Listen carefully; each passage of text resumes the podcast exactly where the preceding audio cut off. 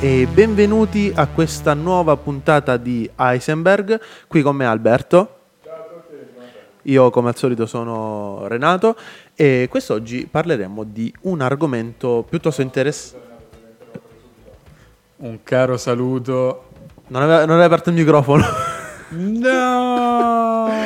Perdono, il bello della diretta. Allora, volevo interrompere la diretta. Innanzitutto, ciao a tutti da Alberto. Salutiamo Federico, che non è qui con noi. Ciao, sei con noi nel cuore e ti dico, ti ho fregato il posto, sono alla tua postazione. Mi raccomando, trattala bene. Si sta comodissimi, meglio della mia, lo sapevo già, ma adesso l'ho scoperto ufficialmente. Comunque, possiamo partire, vai Renato. Possiamo fare un po' come Sheldon Cooper, direi, da ora in avanti, di mettere davanti a Federico, direi, questo è il mio posto. E basta. Allora, l'argomento di oggi, partiamo subito a manetta, potremmo dire. Allora, notizia che è uscita in questi giorni, è molto interessante tra l'altro, un'azienda francese, BioMemory, è riuscita a immagazzinare, tra l'altro sarà a breve anche in vendita, in un disco fisso, 1 kilobyte di informazioni. Voi direte 1 kilobyte, ma da quando in qua si usano più i kilobyte? Ormai siamo passati dai megabyte ai gigabyte ai terabyte sugli hard disk più importanti, no? Quelli di storage nei NAS. E invece no, abbiamo immagazzinato 1 kilobyte però in materia genetica, cioè in DNA fondamentalmente, ed è un passo praticamente avanti. Perché? Perché il DNA in questo caso è un materiale ad alta densità, quindi può immagazzinare molte più informazioni. Il costo è, reggetevi forte, $1,000, quindi, che sarà destinato comunque a un prezzo che sarà appunto destinato a scendere. Con, voglio dire, o ti compri l'iPhone o ti compri un hard disk, chip. Sì. Beh, in pratica ci puoi salvare un testo TXT di 1000 caratteri all'incirca, molto, molto semplicemente. Beh, comunque sì, in effetti è un prezzo esorbitante, ma è una tecnologia alquanto innovativa per quanto riguarda però questo tipo di applicazione, perché comunque sappiamo che il DNA, che è quello che è integrato negli esseri viventi, no?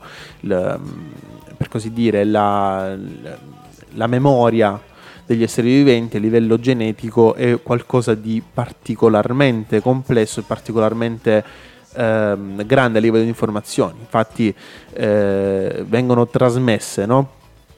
Queste informazioni di generazione in generazione, e possiamo dire che effettivamente si stima che con la stessa densità del DNA praticamente si possono immagazzinare molte più informazioni a livello, diciamo, di volume del dispositivo. Quindi, per intenderci, in una chiavetta potrebbero entrare molte più informazioni se fatta con materiale genetico che non fatta di silicio, fondamentalmente. Ed è appunto una scoperta, perché tra l'altro l'hard disk funziona esattamente come una chiavetta USB, quindi nel momento in cui manca la corrente rimangono le informazioni all'interno del dispositivo e non c'è bisogno di un'alimentazione continua come potrebbe succedere con gli hard disk canonici che utilizziamo tutti i giorni, come gli hard disk meccanici, no? In cui c'è sempre un motore che continua a ruotare all'interno, anche se in stand by, diciamo, la macchina, no? Continua a ruotare, è sempre un consumo di energia. Quindi fondamentalmente è una grande scoperta, diciamo, da questo punto di vista.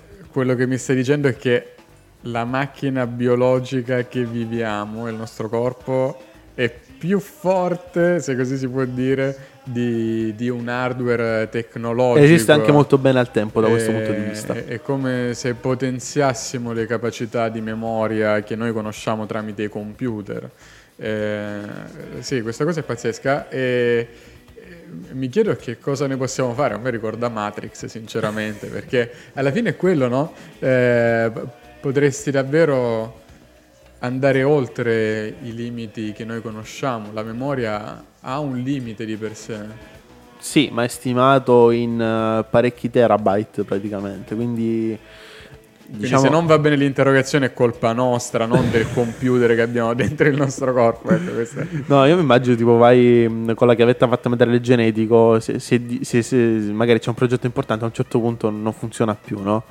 è colpa tua stessa se è fatto col tuo stesso materiale genetico, no? È un po' divertente come parentesi, diciamo, da questo punto di vista. No, invece è interessante perché è come se stessimo regredendo nel capire che la macchina migliore alla fine è l'uomo. Cioè, siamo passati da il computer è più bravo di me a il computer è stupido. Forse se io integrassi un pezzo di me stesso nel computer potrebbe essere anche più efficiente. Quindi c'è stata questa, come dire, questa implosione, diciamo, di informazioni, per cui si è passati da un concetto esterno, no? In cui una cosa esterna funziona meglio di me, a un concetto in cui quello che funziona meglio sta dentro di noi. Ed in effetti è un concetto molto, come dire, si sente molto spesso, no? Perché la macchina migliore alla fine è l'uomo. E in effetti è vero, perché siamo alla fine un, come dire, un sunto ingegneristico molto, molto ben fatto, poi tutto sommato. A parte, vabbè, sì, ogni tanto dobbiamo fare anche noi la revisione, check up, diciamo, sì. Esatto. Come ci sono i meccanici per le auto, ci sono i medici, no? Per questo, diciamo, ci sono sempre una controparte. Sì, diciamo, sembriamo una macchina che regala ancora sorprese. Diciamo che le macchine che noi creiamo ci possono dare sorprese limitate, tra virgolette, perché anche macchine creative seguono dei diktat, no? Dei comandi che noi imponiamo, quindi quantomeno seminiamo il primo pezzo del tracciato. C'è da dire che non lo so, l'uomo deve trovare forse un limite quantomeno etico a questa sfida con se stessi. Sicuramente uno dei problemi con cui ci confrontiamo quando si parla di certi argomenti è davvero toccare quel corpo che poi alla fine, si dice in altri casi, è un tempio, e quindi desacralizzare il corpo implementandolo con la tecnologia significa forse diventare un po' la stessa cosa, cioè è come se noi compissimo quell'ultimo passo per far diventare la tecnologia uomo, perché diventiamo noi tecnologia e non il contrario. E questo per me è uno spunto interessante, che forse potrebbe essere anche un po' la risposta alla robotica per come la immaginavamo. Potremmo diventare noi quei robot, questo alla fine è lo scenario. Molto probabilmente sì, ma in effetti ci sono già, diciamo, degli esempi da questo punto di vista di gente che fondamentalmente si è impiantata dei chip o fondamentalmente delle, come dire, delle applicazioni, del materiale non propriamente umano, ma biocompatibile, tipo Fruit Ninja che gioca nel cervello. Non quell'app. No, dicevo, no, solitamente c'è qualcuno che si è, tra virgolette, sottoposto anche a degli interventi, perché parliamo a volte di impianti che vengono, tra virgolette, impiantati, appunto, scusa il gioco di parole, con degli interventi chirurgici. C'era uno nel nord Italia che non mi ricordo il nome, che ha una 60ina d'anni ed è un ingegnere informatico, e si è impiantato nella mano dei chip che contengono le informazioni della carta di credito, oppure la carta per aprire la porta del garage, oppure la carta della palestra, per esempio. Quindi cioè, capiamo che comunque è un'implementazione che noi stiamo facendo sul corpo umano, cioè noi stiamo aumentando delle capacità del corpo umano a poter fare delle cose non propriamente umane, sbloccare un tornello, aprire una porta, pagare, trasferire informazioni tramite un campo magnetico, insomma un campo di prossimità, più che altro. Quindi, insomma, è interessante da questo punto di vista parlare di queste implementazioni, perché appunto possono essere una nuova frontiera. Anche, ad esempio, le persone che soffrono di cuore, ad esempio, no? Che hanno il pacemaker, ecco, quello è un altro tipo di implementazione, perché è anche salvavita, quindi secondo me dal punto di vista etico non c'è molto da discutere. L'unico problema sarebbe il modo in cui il pacemaker viene impiantato, che comporta l'apertura della cassa toracica, no? A livello proprio chirurgico, però è sempre qualcosa di benevolo, perché comunque salva delle vite, e quindi ci sono dei ci sono appunto delle cose che possiamo, tra virgolette, di cui possiamo, tra virgolette, fare a meno, come per esempio appunto l'uso di chip, e ci sono delle cose di cui appunto possiamo anche discuterne, come per esempio l'impianto di un pacemaker o di altri dispositivi, sì, che comunque possono essere anche per esempio gli apparecchi acustici, quelli che bypassano la coclea, per esempio, che arrivano direttamente al nervo acustico, aiutano a migliorare ad aumentare la qualità della vita. Diciamo, assolutamente. E chi potrebbe contraddirti sul punto? Cioè, in riferimento alle potenzialità mediche, cliniche, non c'è nulla da dire, ma il discorso sulle potenzialità, faccio un po' il controcanto, è un discorso ideale, nel senso che l'ideale non rispecchia il reale, e immaginando una società, oltre che un gruppo di ricerca, una società che affronta questo tipo di innovazione, io credo che acuirebbe le distanze tra classi sociali, perché pensa, già ora c'è chi ha la macchina bella e la macchina tra virgolette brutta, perché qualcuno la ritiene tale o la addita senza ritegno, figuriamoci se quelle macchine non sono nel nostro garage ma sono dentro il nostro corpo. Cioè, ci sono degli accessori tra virgolette che ci qualificano socialmente, fanno status, così si dice. Beh, arrivare a questo nell'implementazione del nostro corpo significherebbe avere esseri umani di serie A ed esseri umani di serie B, perché noi lottiamo ogni giorno nella nostra società affinché chi nasca il giorno dopo abbia le stesse possibilità del bambino che è nato in quel giorno da un'altra parte d'Italia, per dire, ragioniamo con confini nazionali. Questo non sarebbe possibile se le possibilità sono diverse anche biotecnologicamente parlando, cioè noi lottiamo per l'equità, e quindi ci sarebbero sicuramente dei profili costituzionali da affrontare sul punto.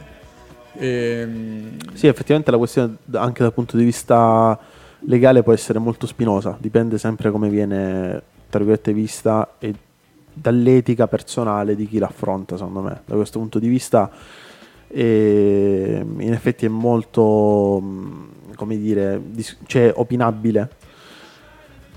Resta sempre il fatto che, secondo me, anche stavo pensando al fatto di quella bambina, mi pare che fosse a Londra, che la volevano trasferire in Italia, che poi è morta un paio di settimane fa, no, credo.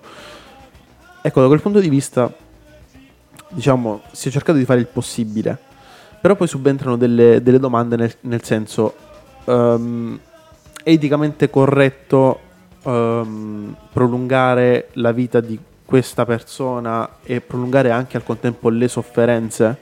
Quindi si parla poi di accanimento terapeutico, no? Da questo punto di vista. E quindi, diciamo, è sempre un concetto molto, molto difficile da affrontare, e dipende, ripeto, anche dall'etica di chi lo affronta. Quindi fondamentalmente bisogna andare un po' con i piedi di piombo quando si trattano questi argomenti, visto e considerato soprattutto che molto spesso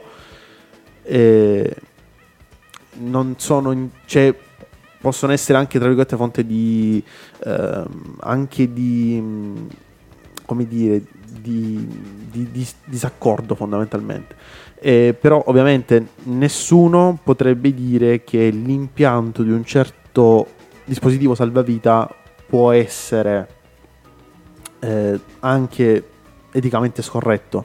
Cioè, non credo che ci sia qualche persona che dice ok, impiantare un pacemaker in una persona può essere scorretto perché quella persona puntini. Quindi secondo me dipende molto dall'etica personale di chi appunto esprime la propria opinione. Sì, no, poi bisognerà distinguere caso per caso, appunto. Bisogna sempre contemperare dei diritti. Il diritto alla vita è sacrosanto, senza quello non c'è niente, quindi va tutelato. E sì, ovviamente in questo giochino che facciamo chiacchierando immaginavo un caso estremo in cui poi si intaccassero le possibilità anche dei più piccoli in una società del domani che liberalizzi le tecnologie biologiche. È una questione effettivamente molto, diciamo così, potrebbe essere una questione, diciamo, su cui è bello interrogarsi. Io credo che sicuramente non cambierebbe solo la quantità di informazioni che possiamo accumulare, ma proprio il nostro modo di interpretare la vita. Credo che chiunque con la scuola abbia avuto un'esperienza di studio, imparare una paginetta e mettere a confronto questa esperienza con delle informazioni che il proprio corpo invece ha registrato con naturalezza, senza sforzo. Diciamo, questo confronto, che penso abbiamo fatto un po' tutti nella vita, ci fa capire che c'è un legame anche emotivo tra le informazioni che registriamo e il soggetto che le acquisisce, perché ci sono delle corde particolari che ci caratterizzano, esaltano la nostra soggettività. E immaginare dei corpi che indistintamente possono acquisire quelle informazioni non per predisposizione o per passione, ma semplicemente per possibilità quantitativa di accumulo, credo che cambierebbe l'emozione o il nostro modo di interpretare il nostro rapporto con l'informazione. Diventeremmo probabilmente molto più freddi, molto più capaci e quindi... chissà, bisogna decidere e pensare per bene se percorrere questa strada. Cambieremo sicuramente. Probabilmente sì. Allora, andiamo col brano di oggi. Eccoci qua, allora ho dato uno spunto musicale che voleva essere un po' in tema con questa atmosfera. È un brano strumentale di Jairus Junior e Alicia e si chiama Collier's End.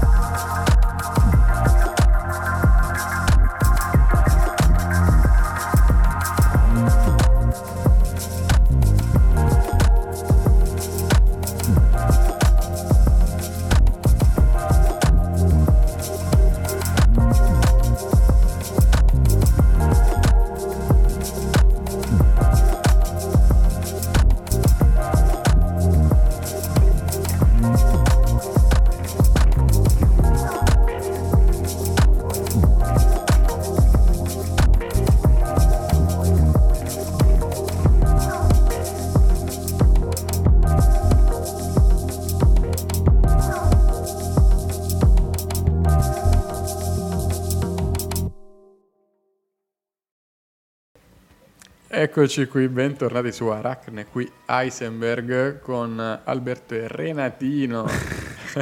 Renatino, insomma, sono alto 2 metri. No, infatti era una provocazione questa. Attenti a Renatino, che tale non è. E ciao sempre a Federico che ci ascolta. Allora, vorrei proporre un altro argomento di conversazione. Vai. Qualcosa che ci tocca inevitabilmente nella maggior parte dei prodotti che compriamo nella società dei consumi. Nulla, che cosa fai? Guardi il retro, a un certo punto noti bene, scorgi una scritta Made in China. Ma questo vale per tutto, abbigliamento, prodotti manifatturieri, giocattoli, plastiche varie, direi anche e soprattutto tecnologia, argomento bollente, perché poi adesso inizio il discorso parlando sì di prodotti, ma parlare di Cina significa parlare di mondo, perché il globalismo, per come noi lo intendiamo oggi, nasce un po' dal dualismo tra Occidente e Oriente, che sono ben rappresentati da Stati Uniti e Cina, che ha surclassato la Russia, diciamo, negli anni in questo confronto alla guerra fredda, che ora è sempre un po' meno fredda, speriamo di no, e quindi significa sì un confronto tra due mondi. Quello che, di cui mi sarebbe piaciuto parlare è il fatto che la Cina, in questa continua corsa capitalistica, a un certo punto è diventata tale, con la sua interpretazione del modello economico, ha preso una rincorsa straordinaria per essere il primo esportatore di tecnologie nel mondo, e ce l'ha fatta, e le tecnologie che esporta raggiungono una varietà davvero inusitata, perché parliamo di elettrodomestici banalmente, ma sono già in tutte le case, di componentistica per dispositivi elettronici di larghissimo consumo, e poi anche, guardando al futuro, prima esportatrice di componentistica ad alto impatto tecnologico per veicoli elettrici. Quindi parliamo davvero di una pregnanza totale della Cina in quello che è un qualcosa di irrinunciabile, cioè la nostra finestra sull'oggi e sul domani, perché senza tecnologia non potremmo vivere. Una ricerca però molto interessante dell'Australian Strategic Policy Institute, cioè l'ASPI, ha rivelato recentemente che la Cina rappresenta un'avanguardia non solo nell'esportazione, ma anche nella sua imposizione nel comparto ricerca e innovazione. Cioè, si è stimato che diciamo nel paniere, tra virgolette, dei settori di innovazione tecnologica, la Cina ha un impatto fortissimo su 37 di 44 ambiti, rappresentando la leadership in questi settori, e quindi significa che perdiamo, è una punta di diamante praticamente. Sì, perdiamo quello che pensavamo di avere. Parlo a nome dell'Occidente, in quanto nato a queste latitudini e longitudini, e pensavamo di poter portare il know-how e di tutelare ancora un sapere invisibile e preziosissimo, irrinunciabile, per poter progredire. E non è più così nel momento in cui le persone e i paesi che ci fornivano materiali, materie prime e manodopera adesso competono anche dal punto di vista della ricerca. Renato, tu sei preoccupato? Che cosa pensi che possa implicare questo surclassamento della Cina nei confronti dell'Occidente? Io volevo fare solo un nome, anzi un nome e un cognome, giusto per capire che saremmo potuti essere benissimo la culla del nuovo millennio, possiamo dire. Adriano Olivetti. Io ho detto tutto praticamente, perché tutte le macchine, diciamo, che producevamo qui in Italia, tra cui la famosissima Programma 101, erano esportate in tutto il mondo, roba che erano calcolatori utilizzati anche per i calcoli che venivano effettuati, no, per i razzi che andavano sulla Luna. Quindi non stiamo parlando di un'azienda, un'aziendina piccolina di periferia, stiamo parlando di un'azienda importante che esiste ancora oggi, tra l'altro, e che ha contribuito allo sviluppo nel tessuto sociale ed economico italiano nel campo della tecnologia, perché partire da una calcolatrice, fare una cosa di un po' più complesso di una calcolatrice, ed arrivare poi a strumenti molto più complessi, quali appunto i calcolatori, quelli più grandi, significa aver investito soldi in ricerca, significa aver investito soldi nel proprio paese, significa aver anche percepito dei fondi per la ricerca, e praticamente si vede poi, no, questo, come dicevi tu, il know-how, no? Che si vede poi questo know-how praticamente perso, e ci diamo appunto surclassati da altri paesi, l'America con la sua Silicon Valley che produce appunto diversi prodotti, diciamo, di uso tecnologico, tra cui i processori, oppure appunto una delle aziende più importanti in questo momento, no? La Apple, che produce i suoi telefonini, che sono praticamente uno status symbol della società, perché ormai avere un prodotto con una mela morsicata vuol dire far parte di un certo rango, sia a livello lavorativo che a livello sociale proprio. Cioè esci per strada, vedi uno con l'iPhone, dici quello deve venire sicuramente da famigliaggiato, da qualche famiglia che si può permettere dei lussi un po' più sfrenati, quindi diventano proprio dei simboli a parte riconoscibili, ma proprio di grande, come dire, di grande sottolineatura del proprio stato sociale da questo punto di vista. Ecco, sarebbe potuta essere ad esempio un'azienda italiana, no? A ricoprire questo grande ruolo, però da un certo punto di vista anche la concorrenza, no? Da questo punto di vista è molto agguerrita, e a volte delle competenze che un certo paese non ha, le ha un altro, le mette a disposizione, e si accelera in maniera molto molto rapida per lo sviluppo di una nuova tecnologia.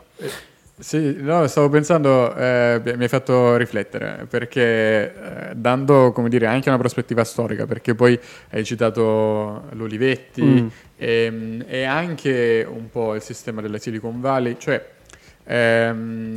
parlando di comparto tecnologico, ma in generale di innovazione, la nostra ricerca del progresso, in un certo senso, quando assumiamo questa prospettiva storica, diventa un po' effimera. Cioè, arriva sempre qualcuno che lo fa meglio di te, oppure arriva qualcuno che potrebbe anche non rispettare le regole del gioco e cerca di farlo meglio di te. Io ora non voglio dire che questo sia il caso della Cina, perché non sono un giudice, non posso sentenziare. Sicuramente c'è un'interpretazione diversa di diritti per come la concepiamo noi nello Stato di diritto, noi la interpreteremo come una compressione dei diritti individuali. Quando questo modello però si incrina, possiamo discuterne, no? Perché poi alla fine correre per correre a questo punto potrebbe perdere di senso. Quindi aggiungo una cosa. Per quanto abbia detto in principio questa grande rincorsa della Cina, che la lancia verso un predominio anche dei saperi, oltre che delle esportazioni tecnologiche, non si abbina attualmente al benessere del paese. Sono totalmente cambiate le stime che venivano effettuate all'inizio degli anni 10 del 2000, che prevedevano un sorpasso entro la fine del decennio della Cina sulla crescita, che non si è mai fermata a livello di crescita economica, avrebbe dovuto superare il PIL americano, il suo competitor principale. Non è successo. Nel 2022 il PIL cinese è il 18,5% di quello globale, contro il 25,3% di quello USA, che rappresenta ancora un quarto della fetta del mondo intero, signori.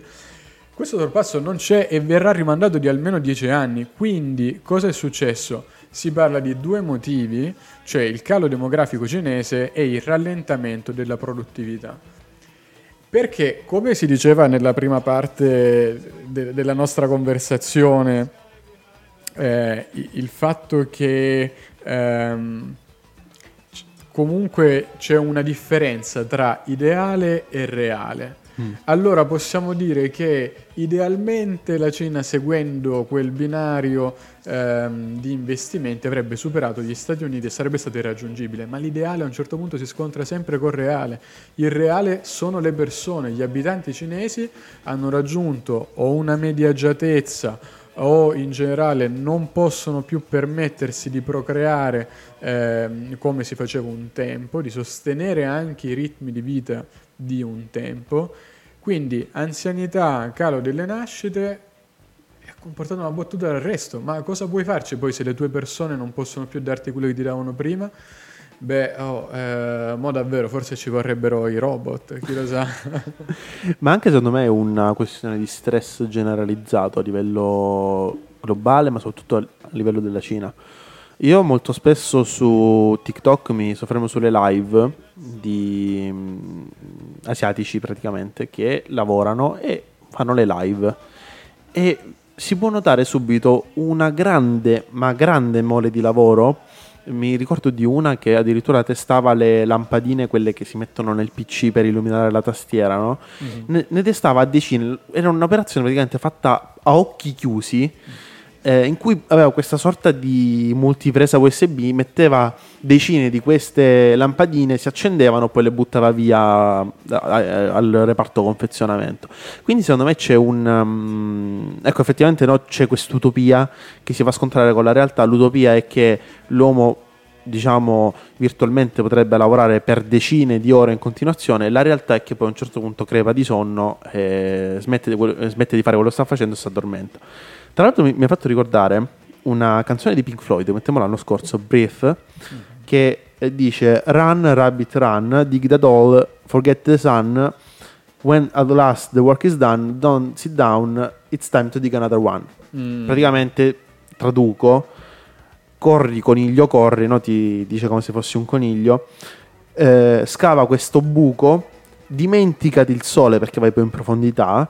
Quando il lavoro è finito, tra l'altro, non sederti, scava in un altro. Cioè è sempre un continuo fare qualcosa, tenersi impegnati con qualcosa, che sia l'università, per cui bisogna sempre scavare questa fossa che sarebbe preparare gli esami, studiare, magari a volte rinunciare a uscire di casa per preparare quell'esame, così come nel lavoro. La mattina mi presento, devo confezionare 10.000 pezzi, faccio per dire, ed è ogni giorno sempre così. Come ho finito di scavare quella fossa che sarebbero i miei 10.000 pezzi prodotti, il giorno dopo non mi posso nemmeno sedere che devo farne altri 10.000. Quindi è sempre un continuo andare avanti, è sempre un continuo fare e rifare le stesse cose più volte al giorno, più giorni all'anno, e non c'è mai un attimo di tregua, ma perché la società ormai si è improntata in questo modo. C'è uno stress generalizzato anche molto alto, tanto è vero che in Cina nei palazzi molto alti mettono le reti per evitare che qualcuno si possa suicidare. Esattamente. Sì, peraltro mi hai fatto ricordare anche un altro spunto musicale, c'è la canzone Fitter Happier dei Radiohead, che è di un album iconico, OK Computer, che è cantata da una voce robotica, forse è quella di Thom Yorke, forse no, in cui un verso dice "A pig in a cage on antibiotics", cioè un maiale in prigione sotto antibiotici, perché a volte poi questa ordinarietà frenetica sì, forse non ci dà lo sguardo d'insieme, anche se devo dire questo apre davvero un discorso interessantissimo che va anche un pochino oltre quello che stiamo dicendo, ma lo approfondiremo sicuramente in una prossima puntata. Volevo dire a chiusura che si parla oggi di Cina perché proprio oggi l'Italia, con un comunicato ufficiale, e uscita, tra virgolette, dalla cosiddetta Via della Seta, che erano gli accordi siglati nel 2019 tra il premier cinese e il presidente cinese e il premier italiano Giuseppe Conte, che fondamentalmente avrebbe favorito un'integrazione negli scambi economici, ma anche diplomatici, si immagina, in quella linea immaginaria che collega Cina e Occidente, passando per India e tanto altro, e questo, non si sa, potrebbe allontanarci un po' dalla pregnanza che si immaginava della solidità di certi rapporti. Lo scenario oggi è più complesso e chissà che non sia di buon auspicio, non per recidere questi legami, ma per costruirli da un punto di vista forse più globale, più di insieme. Ecco, rimettiamo in discussione tutto quanto, non dividiamo tutto in questa dicotomia Oriente-Occidente. E proprio perché si parla di Via della Seta, si è sempre parlato di un treno che unisse l'Oriente e l'Occidente, abbiamo pensato a una canzone che potesse chiudere questo capitolo, cioè Last Train Home di Pat Metheny.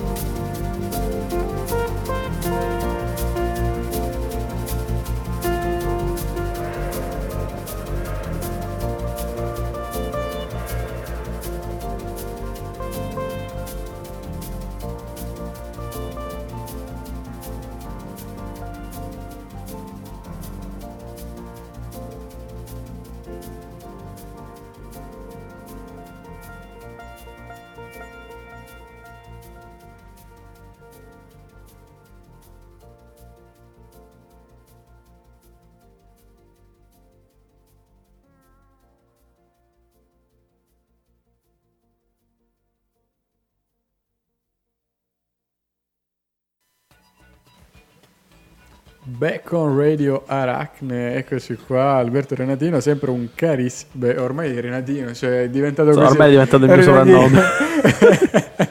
Però non fatela arrabbiare, perché come l'ha detto supera il 1,90 m. Sì, quindi attenzione. E sempre un abbraccio a Federico. E, beh, si annuncia il terzo blocco un po' di questa chiacchiera. E cosa volevo dirti? Spesso ci capita di parlare di futuro, di tecnologie, è un po' quello che ci fa sognare, ci dà degli spunti di riflessione per qualunque tipo di argomento. A volte però mi viene da pensare il futuro è già oggi, mi verrebbe da dire, nel senso che oggi confrontato a ieri è il futuro, sì, e a volte ci sono delle differenze abissali tra l'oggi e lo ieri.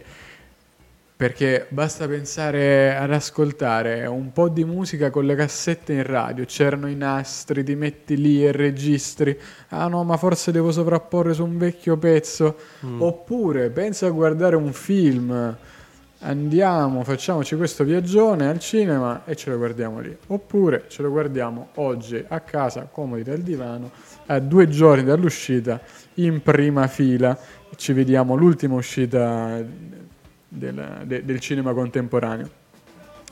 Differenze ce ne sono tante, e ascoltare musica, guardare un film e tanto altro ancora non è più come prima, e forse stiamo ancora imparando a conoscere l'oggi, e ci verrebbe da fare qualche domanda per capire meglio il domani, ecco.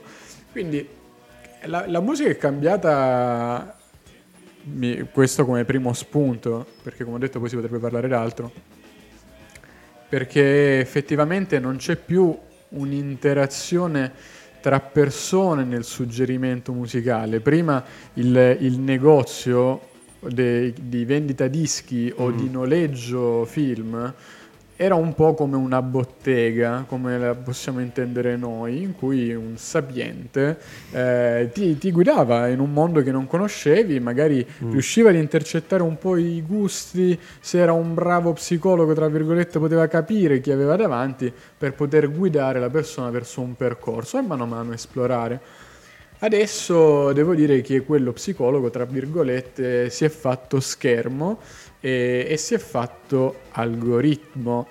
C'è qualcuno che ci consiglia ogni giorno in quello che facciamo, ma non sappiamo chi ce lo suggerisce, non ci sorride, non sappiamo chi sia. E cavolo, è l'impatto è forte, il cambiamento è grande. Renato, tu cosa ne pensi dell'algoritmo? Sì, allora di base credo che sì, effettivamente a oggi come oggi è incredibile e anche un po' inquietante che un accrocchio di codice ti sappia dire, ti sappia un po' consigliare in base ai tuoi gusti. E mi veniva in mente infatti, no, quando hai parlato delle botteghe, no, del modo in cui venivano registrate le canzoni, passo un po' dalla parte dell'illegale, Mixed by Harry, sì, il film sì. Di Sidney Sibilia si chiama così, vabbè, regista. Non me lo ricordo il regista. No, comunque, breve sinossi, ci sono 3 fratelli. Senza spoiler, attenti che Renato fa gli spoiler più brutti del mondo, mi raccomando. Vabbè, mi trattengo sugli spoiler. Anche perché comunque non credo che, o meglio, finiva ma non finiva, cioè rimaneva aperto, perché poi effettivamente cominciava proprio dalla fine il film.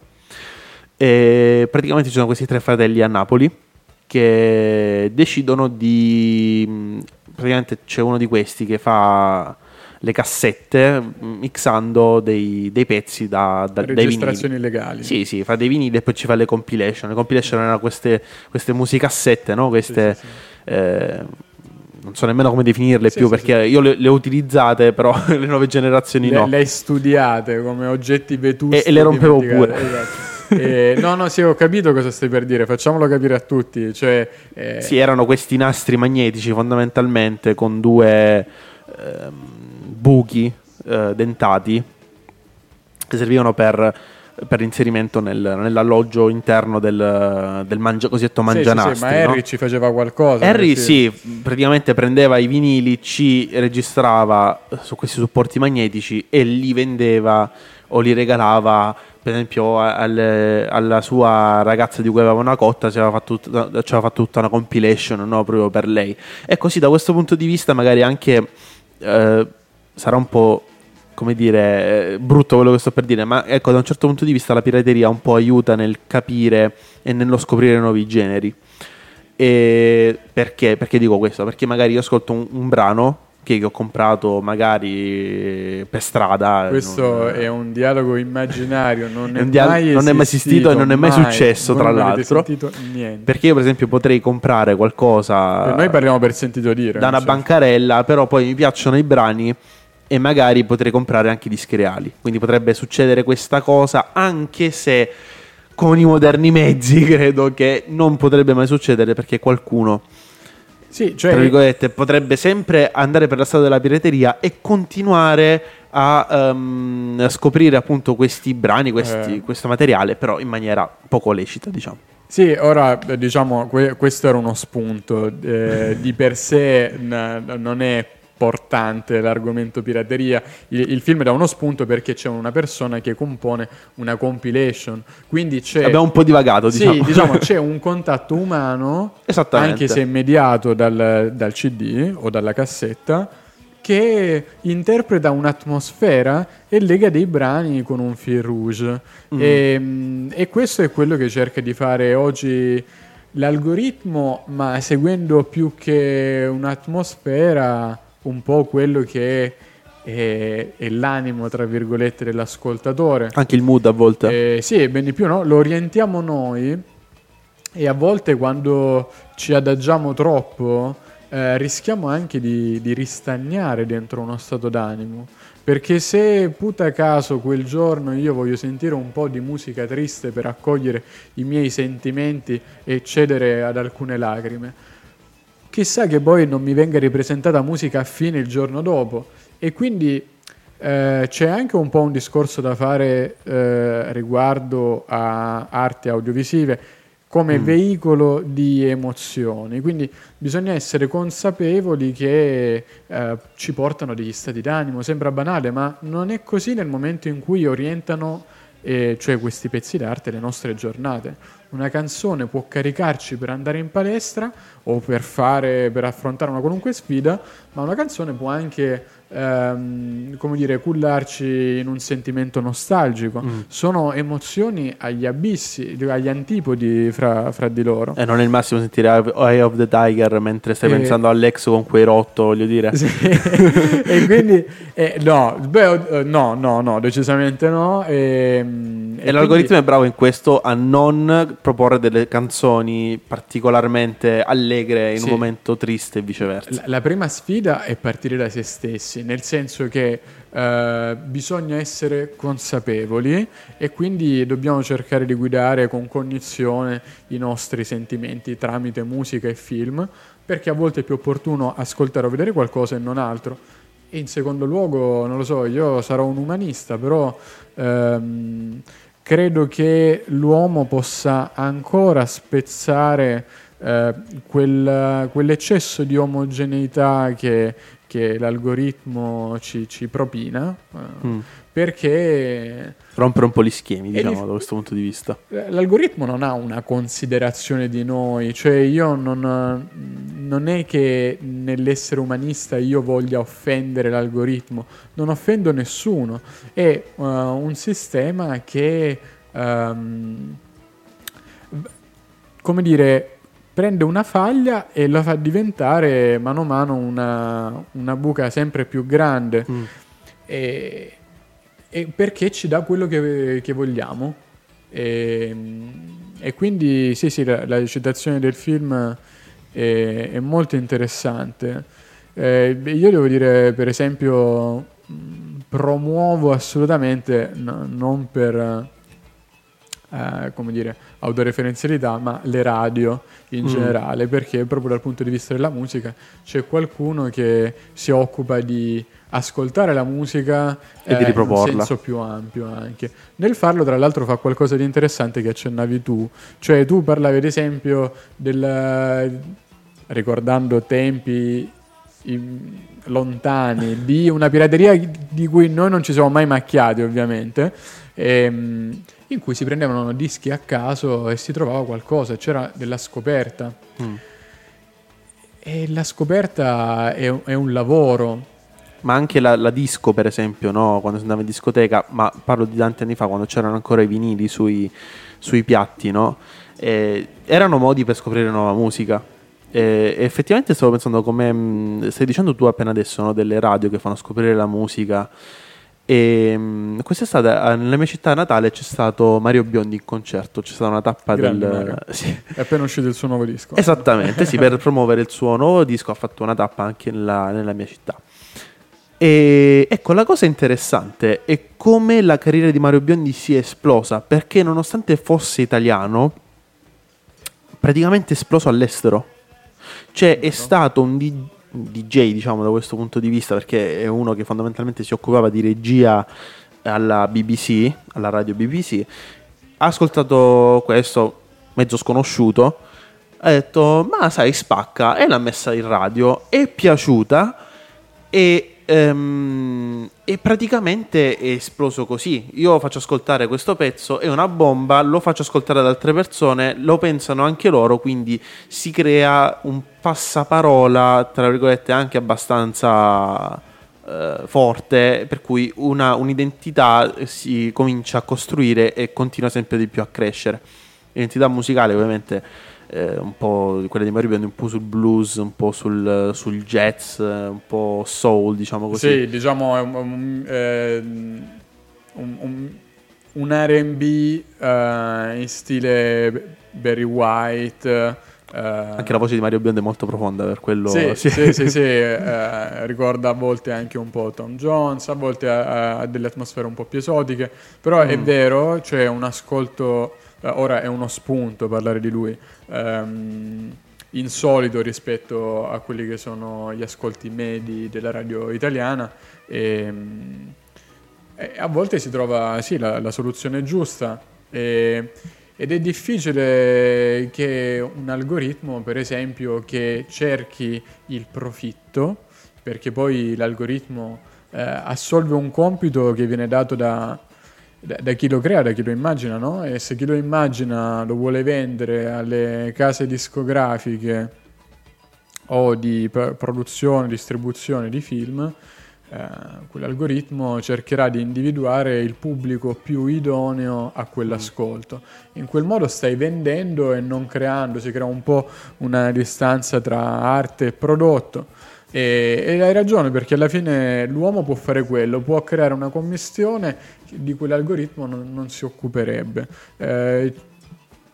Gli uomini fortunatamente vogliono ancora innalzarsi a qualcosa che non sono, no? Vorremmo essere sempre più di un pezzo di carne, e l'arte serve anche un po' a questo. Senza dubbio.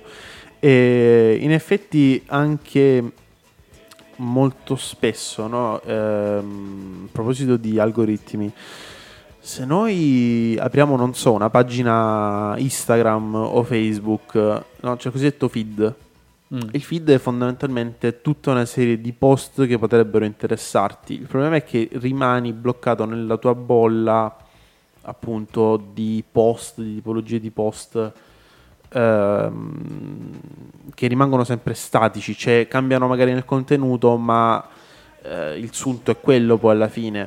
Possono essere di tipo comico, ma nel feed te ne trovi a decine, a centinaia.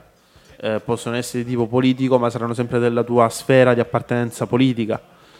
Possono essere di tipo divulgativo, ma saranno solo di quel tipo divulgativo, quindi solo scientifico, solo letterario, per fare un esempio. Quindi posso trovare, non so, pieno di post di Geopop che parlano solo di comete o astronomia e magari non di chimica, per fare un esempio molto, molto banale. E quindi si rischia anche di, appunto, rimanere in una propria bolla e di non aggiornarsi correttamente in maniera plurale, soprattutto per quanto riguarda la cronaca, no? Quindi magari si può avere solo un punto di vista, ma fondamentalmente non si può avere poi una visione di insieme da questo punto di vista, quindi bisogna un attimo vedere da più prospettive e farsi poi un'idea di insieme.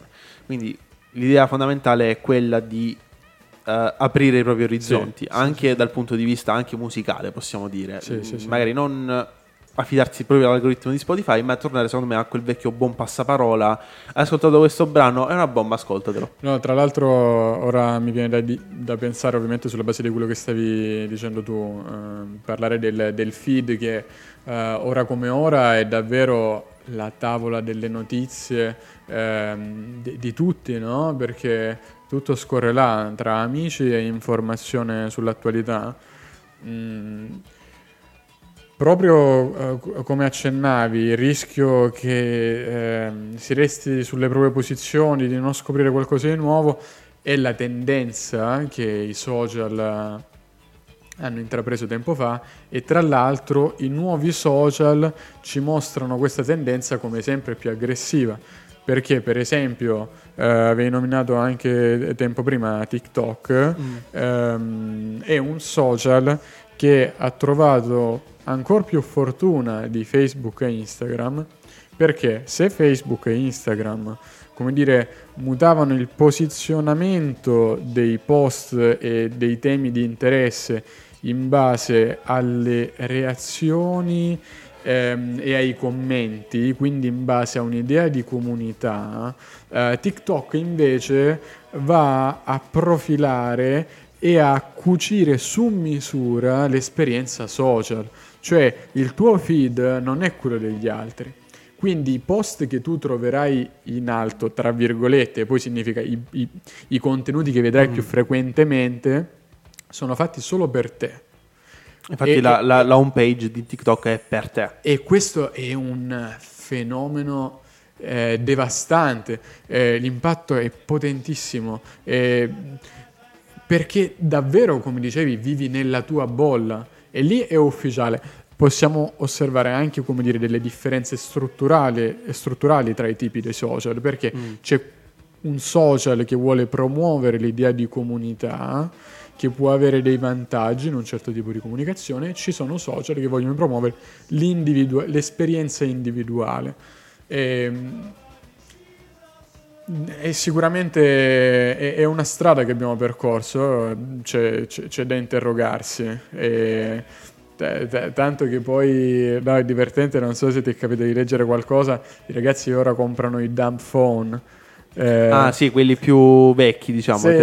Sì, sta tra virgolette regredendo, perché fondamentalmente mi ricordo che uno dei commenti più comuni quando è uscito l'iPhone nuovo era: fa anche le telefonate, no? Perché in mezzo a tutto questo effettivamente il nostro telefono fa un sacco di cose, può andare su internet, può fare le foto, però effettivamente si è persa la funzionalità principale, che è quella che ha portato la necessità di staccare il telefono dalla parete o dal tavolo, non più legato a un filo ma a un'antenna, cioè quello di utilizzare il telefono per comunicare. Ho un'emergenza, ho bisogno di chiamare subito aiuto, che siano i miei genitori o che sia un mezzo di soccorso. Mi sono perso per la città e devo subito chiamare un taxi, quindi è l'immediatezza dell'informazione che deve, come dire, che purtroppo si è persa, ma si è persa perché si è evoluto il modo di comunicare. Siamo passati dal piccione viaggiatore al telegrafo, al telefono cellulare, al cellulare vero e proprio, cioè al telefono fisso, scusatemi, al telefono cellulare. Quindi fondamentalmente è cambiato il modo di comunicare. Adesso si è ritornati alla scrittura, ma una scrittura diversa, perché si scrive per messaggio e molto spesso anche, diciamo, terribile, ma per la mia generazione, vedere la gente che scrive ancora con le abbreviazioni, ma è un residuo di quando gli SMS avevano un certo tot di caratteri limitati. Quindi diciamo è cambiato proprio il modo di comunicare. Ci si rende conto anche generazionalmente di come questa modalità, che è fondamentalmente il bisogno primario dell'uomo, abbia influito nel corso del tempo. Quindi c'è un tipo di persona che comunica ancora per posta, c'è un tipo di persona che comunica con i messaggini, con le abbreviazioni, ci siamo noi X che, come che. Sì, esattamente, che sono aberranti. Nel 2023 sono aberranti, al solito 2024. No, dai, devo dire adesso anche di romantico, quindi. Anche di retro, fondamentalmente, sì. Perché sono i primi messaggini, no, che si mandavano. Ora mi diverte, diciamo, se chi scrive certe abbreviazioni è consapevole, mi diverte. Chi con la K, ovviamente, K I. Vabbè, chiaro. Quella, la base dell'italiano, dell'italiano del 3000. Ovviamente. No, poi scusami, volevo dire un'altra cosa. Vai. Riguardo ai suggerimenti degli algoritmi. A volte noi facciamo un'associazione spontanea tra macchine e perfezione, e alla perfezione forse ci potremmo collegare l'obiettività, ma poi in realtà dietro ci sono le persone, quindi non possiamo sapere, almeno ufficialmente, se gli algoritmi delle piattaforme di qualunque tipo siano del tutto innocenti, cioè potrebbero incentivare delle sponsorizzazioni, oltre che i contenuti di nostra preferenza. E questo è solo il minimo, perché poi ci sono dei sistemi, dei paesi che potrebbero addirittura mettere bocca su quello che un algoritmo dovrebbe proporre sul contenuto di preferenza dei cittadini, chi lo sa. Quindi diciamo che è un po' tornare, tra virgolette, ai vecchi tempi, alla realtà materiale delle cose, nel senso dell'interazione tra le persone, cioè nello scambio di conoscenza tra le persone, è sicuramente un beneficio in certi limiti, perché ci fa essere più padroni del nostro spirito critico, che è un po' l'obiettivo della nostra educazione, della nostra formazione. E da questo punto di vista torniamo sempre romanticamente all'inizio di questa terza parte, perché abbiamo parlato di botteghe, canzoni alla radio. Chiudiamo in maniera circolare, diciamo. Esatto. E quindi proprio di canzoni alla radio parliamo, perché questa è l'omonima canzone degli Stadio. A voi l'ascolto.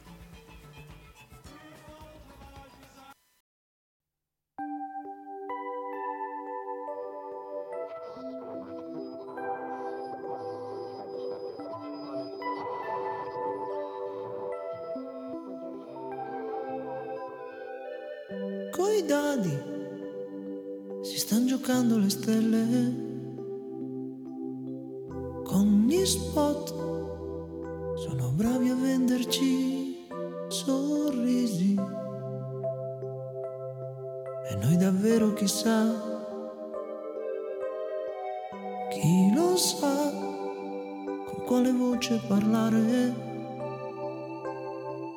e così per caso nasce una canzone, forse stupido ma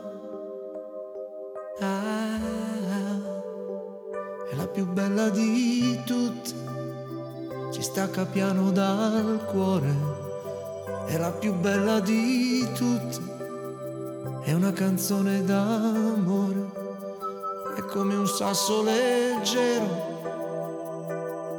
Guardo la mano, poi guardo in su, lo tiro in alto e non ritorna più, è un miracolo, no. Sei il sasso nel cielo, è già una stella cometa. Se fosse per questo che hanno inventato la radio e le gite all'aperto, le corse in bici sotto i cieli blu, proprio come quando c'eri tu. Yeah, yeah, yeah, yeah, yeah, yeah, yeah, yeah, yeah, yeah, yeah, yeah,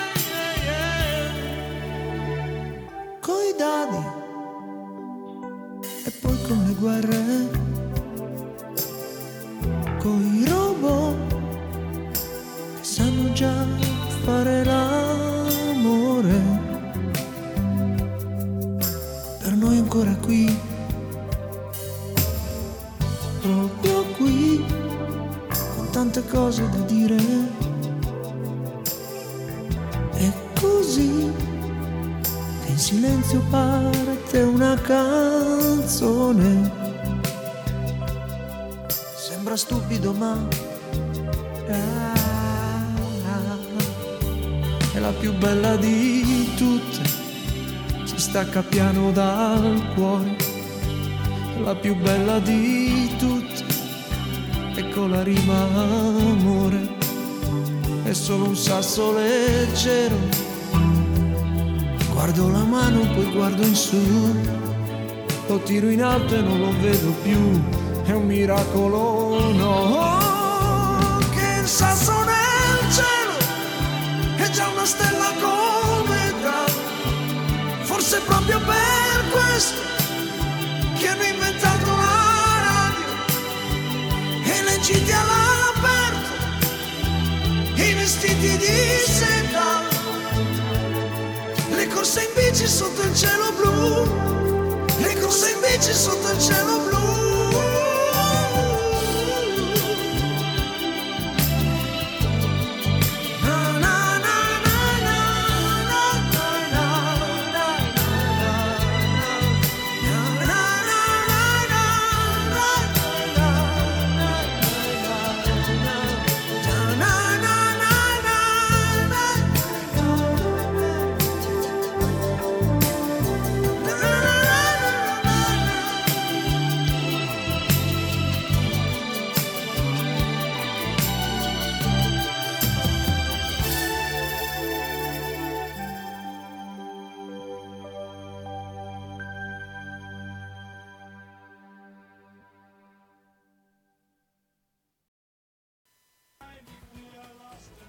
Eccoci qua, tornati per un saluto come si deve. Renato, volevi dirci qualcosa? Sì, salutiamo. Ciao, saluti. No, effettivamente adesso stavo pensando una cosa. Istituzionali ma affettuosi come sì, sempre. Quindi, insomma. Concludo, faccio una piccola chiosa del discorso di prima, no? Sull'evoluzione che c'è stata. Vai, c'è ancora qualcosa da dire, vai. Effettivamente, no, mo con Alberto stavo facendo un po' gli stupidi in fuori onda, ondeggiando con le mani sugli stadio. E effettivamente ho fatto una cosa, no? Ho messo la torcia del telefono. Si è passati effettivamente nei concerti dall'accendino che si accendeva per fare luce alle torce, sì. Delle torce del telefono, no? I LED del telefono. Effettivamente è anche questa una cosa un po' di evoluzione, no? Un modo di cambiamento, no? Come ho detto prima, che siamo passati dal piccione viaggiatore al telefono cellulare. Anche questa è un'evoluzione, dall'accendino alla torcia del telefono. Sì, è cambiato tutto. Ben vengano i concerti, insomma, perché poi è il momento in cui ci si guarda intorno e magari da quell'esperienza individuale di cui si parlava è un momento di realizzazione in cui ci si rende conto che esperienza individuale non è. Ci sono altre persone che vogliono, se non vivere le stesse emozioni, quantomeno ricevere quell'ispirazione, quella medesima ispirazione. Quella potenza non la riceviamo solo noi e questo non ci rende meno esclusivi, ma ci rende più felici, credo, perché c'è qualcuno intorno a noi con cui possiamo condividere le emozioni che sono il frutto delle esperienze, quindi condividiamo le esperienze e questo può essere un concerto. Effettivamente, un grande momento di condivisione. Siamo arrivati alla fine di questa puntata, noi ringraziamo l'Università del Salento per averci messo a disposizione questi spazi, ringraziamo Radio Aracne per averci ospitato nella sua redazione, ringrazio te Alberto per essere stato con noi. Ma grazie a te Renato, detto Renatino, e grazie anche a Federico che oggi sta un po' indisposto. Ma però forse meglio non dirlo, però ci ascolta, ci ascolta. Purtroppo i malanni capitano a tutti, anche le ruote. No, scherzo. Sto scherzando. Allora, abbiamo un po' trasceso. Effettivamente, si scherza ovviamente. Nessuna ruota è stata maltrattata. Chiudiamo questi saluti ringraziandovi per averci ascoltato. E niente. Bellissimi. Grazie ancora a tutti. Ciao.